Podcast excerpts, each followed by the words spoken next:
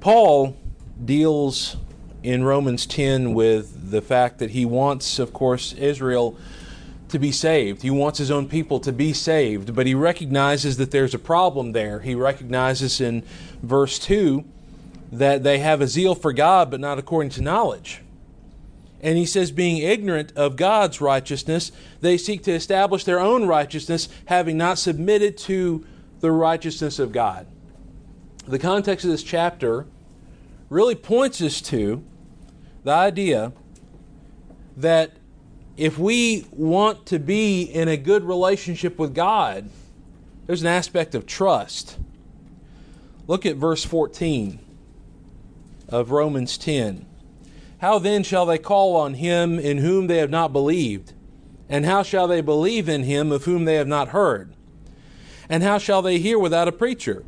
And how shall they preach unless they are sent? As it is written, How beautiful are the feet of those who preach the gospel of peace, who bring glad tidings of good things.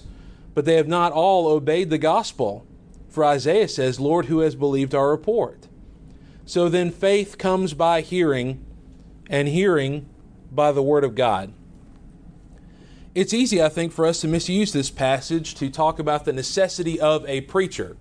And I'm not saying that's the wrong way to use this passage, but when we really look at what's going on, what Paul is descri- describing is a people who have not believed, who have not, uh, who have not repented, who have not trusted, who have not submitted.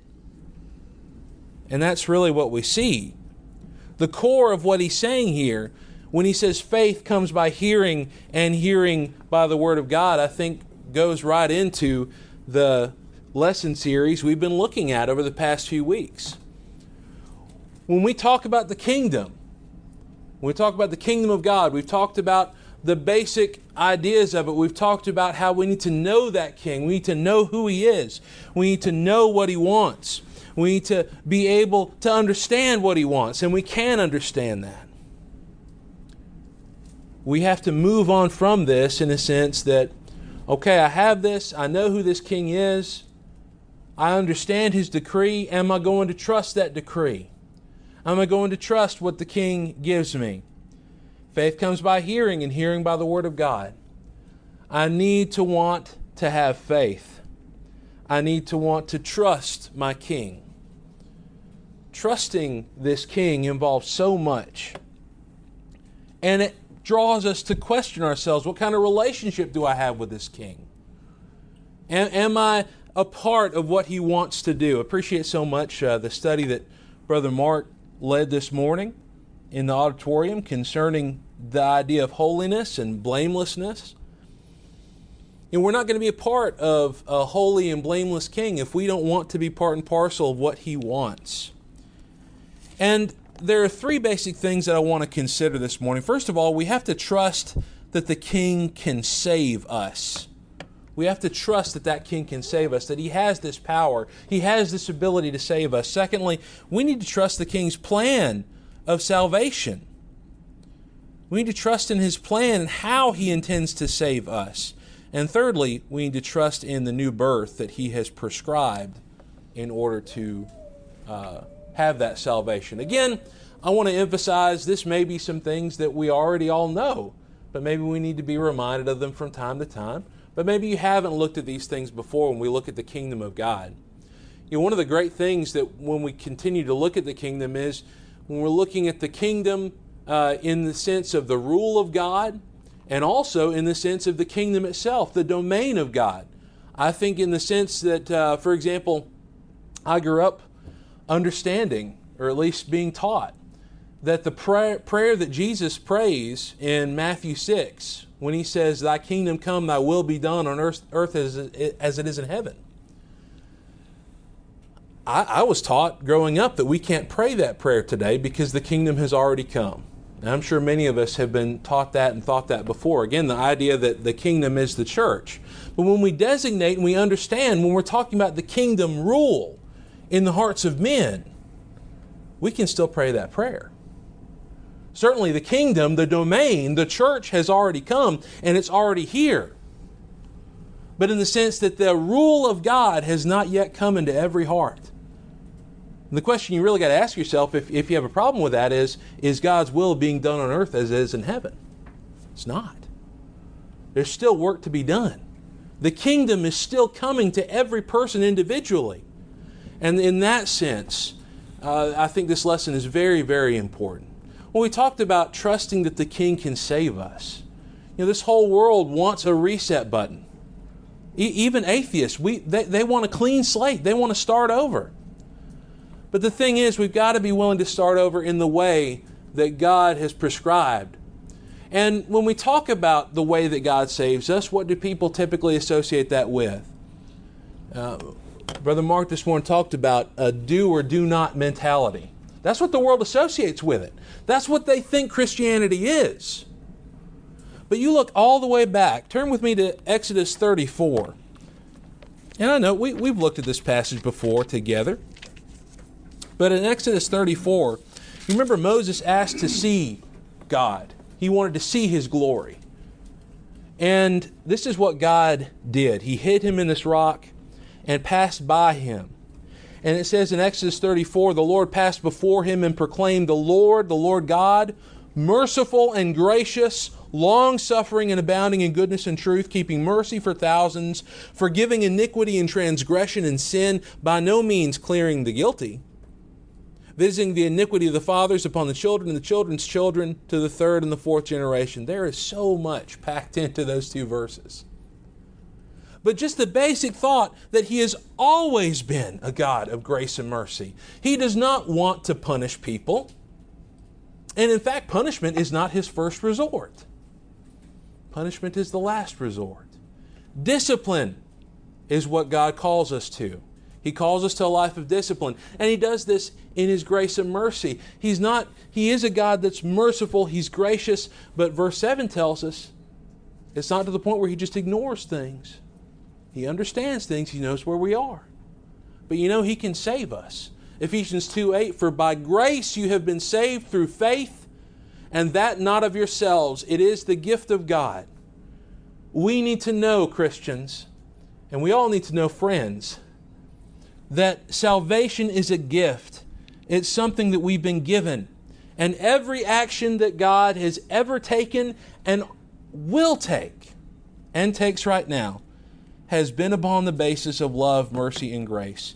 He never does anything to you out of spite or out of hatred or out of even dislike, right? He loves us. He's a king of grace and mercy.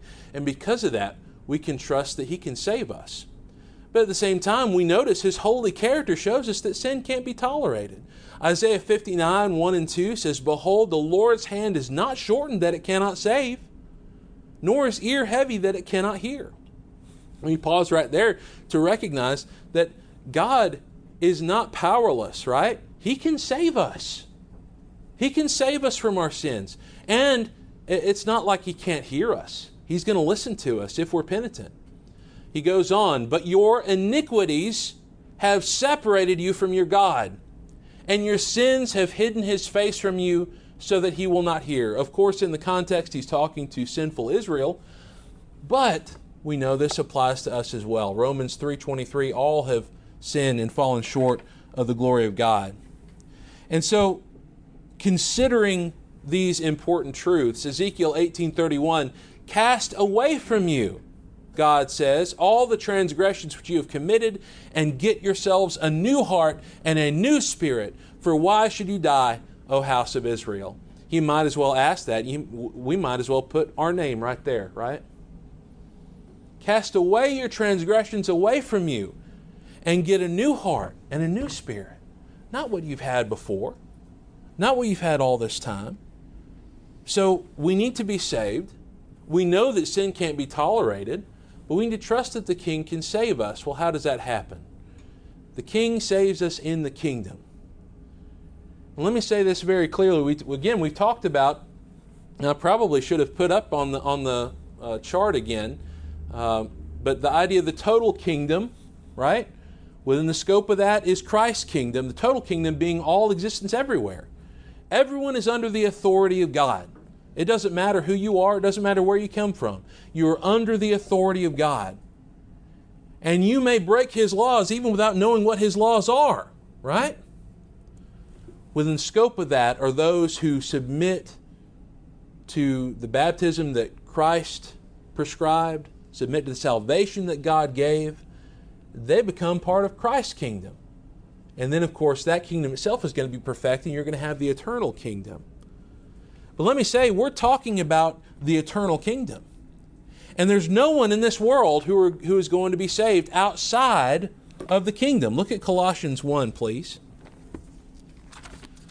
Consider what God delivered us from and has conveyed or translated us to. So we're looking in Colossians 1 and verse 13. What are the limits of this salvation? Well, really, there's no limit to, to that salvation in general, but we're the only ones that can limit it. Colossians 1:13, he has delivered us from the power of darkness and conveyed us into the kingdom of the Son of his love, in whom we have redemption through his blood, the forgiveness of sins. And so let me say again, actually, I've got this right here. If we've got the total kingdom, within that, we have, I'm just going to put Christ up there, the kingdom of Christ.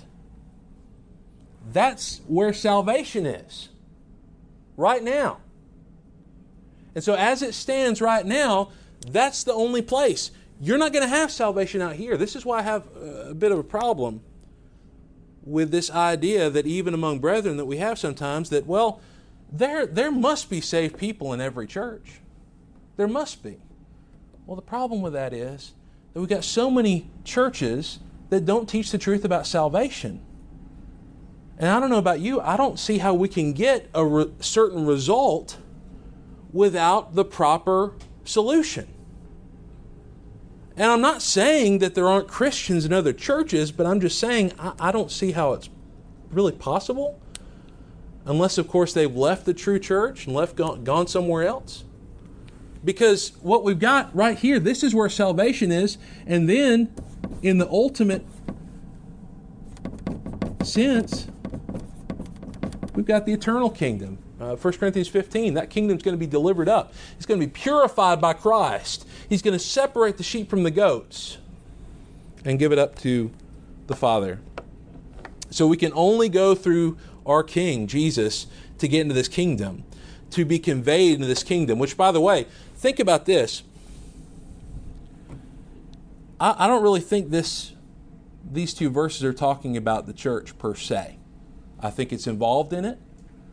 But I don't think it would work very well if you say that He's delivered us from the power of darkness and conveyed us into the church of the Son of His love. I guess it would work in a sense. But let me tell you, really, I think we're talking about the rule. We're talking about if I'm ruled by Jesus, if I put myself under His rulership, it cleanses me from sin. It takes me away from those things that, that are in that power of darkness. It shields me from those things. Let me tell you, I don't get all that in the church. Look at all the problems that you have within the church in the first century. I know we, we, can, we can have the sense of the universal pure church versus the local church. I'm not, I'm not saying too much about that. But we need to know that this is based in what Jesus said.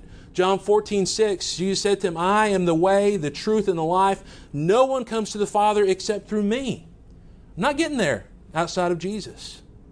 And wherever that kingdom is not, salvation is not there. Wherever that kingdom is, I want to be in that rule. I want to be within that relationship with God. And so let's build that up. Let's think about this further. How do I enter that kingdom? Well, I need the right key. In Luke 11 52, Jesus says, Woe to you, lawyers, for you have taken away the key of knowledge. You did not enter in yourselves, and those who were entering in you hindered. What is the key, the key of knowledge? What is that about? Similar statement in Matthew 23 13. Woe to you, scribes and Pharisees, hypocrites, for you shut up the kingdom of heaven against men. For you neither go in yourselves, nor do you allow those who are entering to go in. Can I suggest that kingdom of heaven and the key of knowledge, very much similar thing that we're talking about here? The key of knowledge. Christ gave Peter and the other apostles the keys to the kingdom of heaven. You can look at Matthew 16, 19 and 18, 18 to see, I give you the keys of the kingdom of heaven. And there's been a lot of, of different ideas about what that really means. May, you know, some people think uh, you, you die, you get up to the pearly gates, it's Peter that's got the keys to that gate, so he's going to let you in. Well, the Bible doesn't talk about that necessarily. But we need that right key, right? We need, we need to look at the apostles. They do have the keys of the kingdom of heaven. How does that really specifically work out? I want us to look specifically at Acts 15. I'm afraid that we don't appreciate the work of the apostles sometimes quite as much as we ought to. These are men that Jesus specifically chose for a specific purpose that they would carry on the work that he had begun. And that, of course, his spirit would be working through them.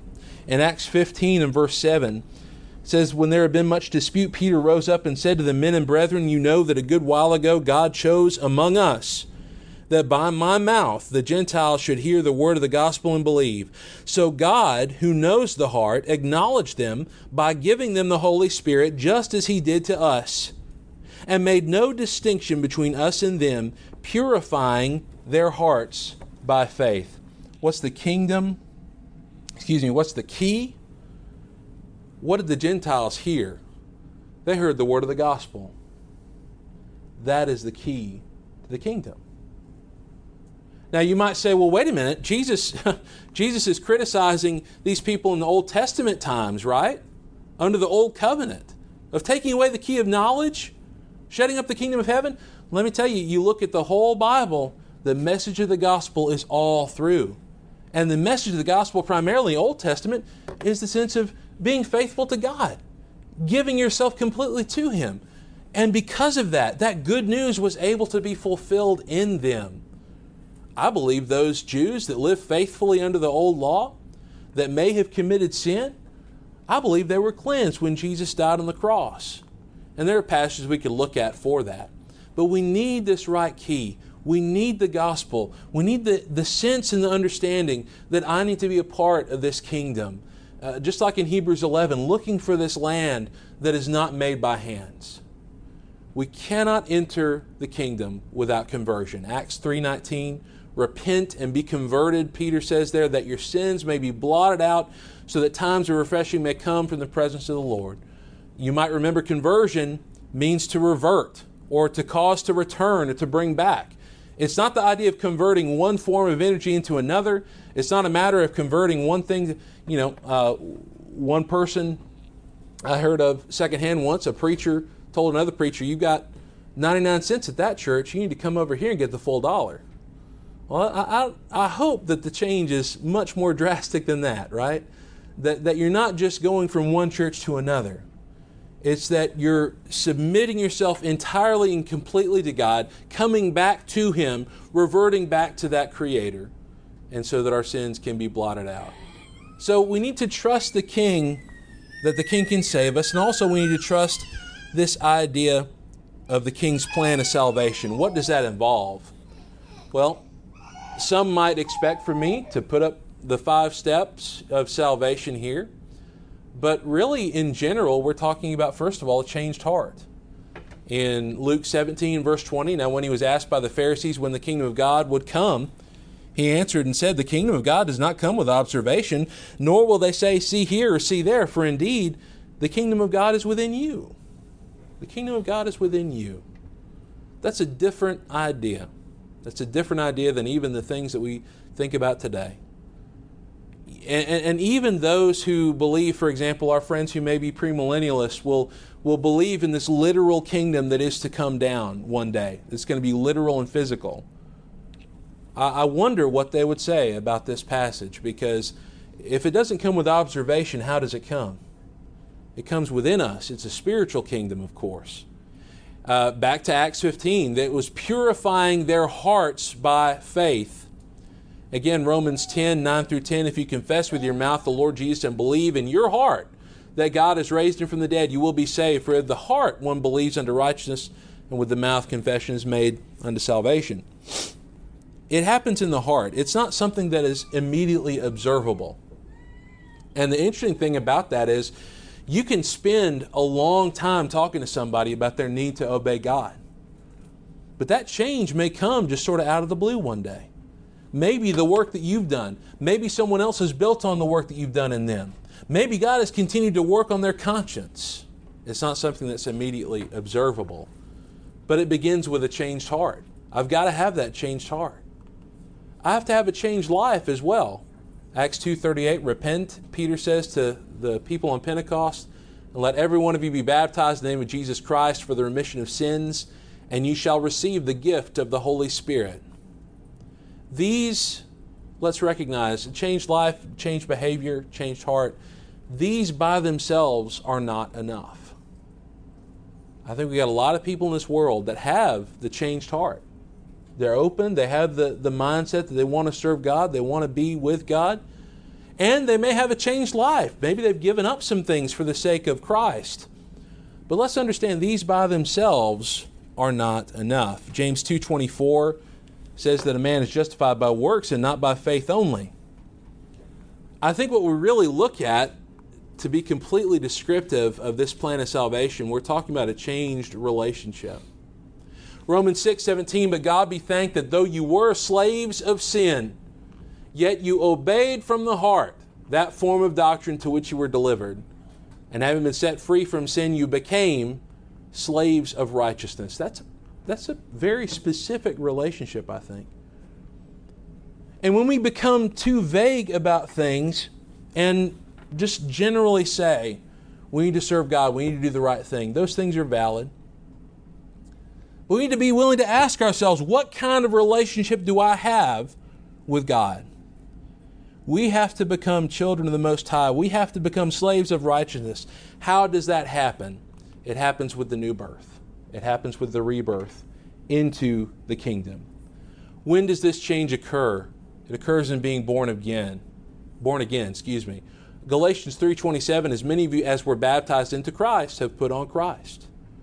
So this doesn't relate this this relationship does not start until the sinner puts on Christ in baptism. And that relationship continues to develop. That that relationship continues to be uh, what it needs to be. Uh, only if we're submitting continually to God.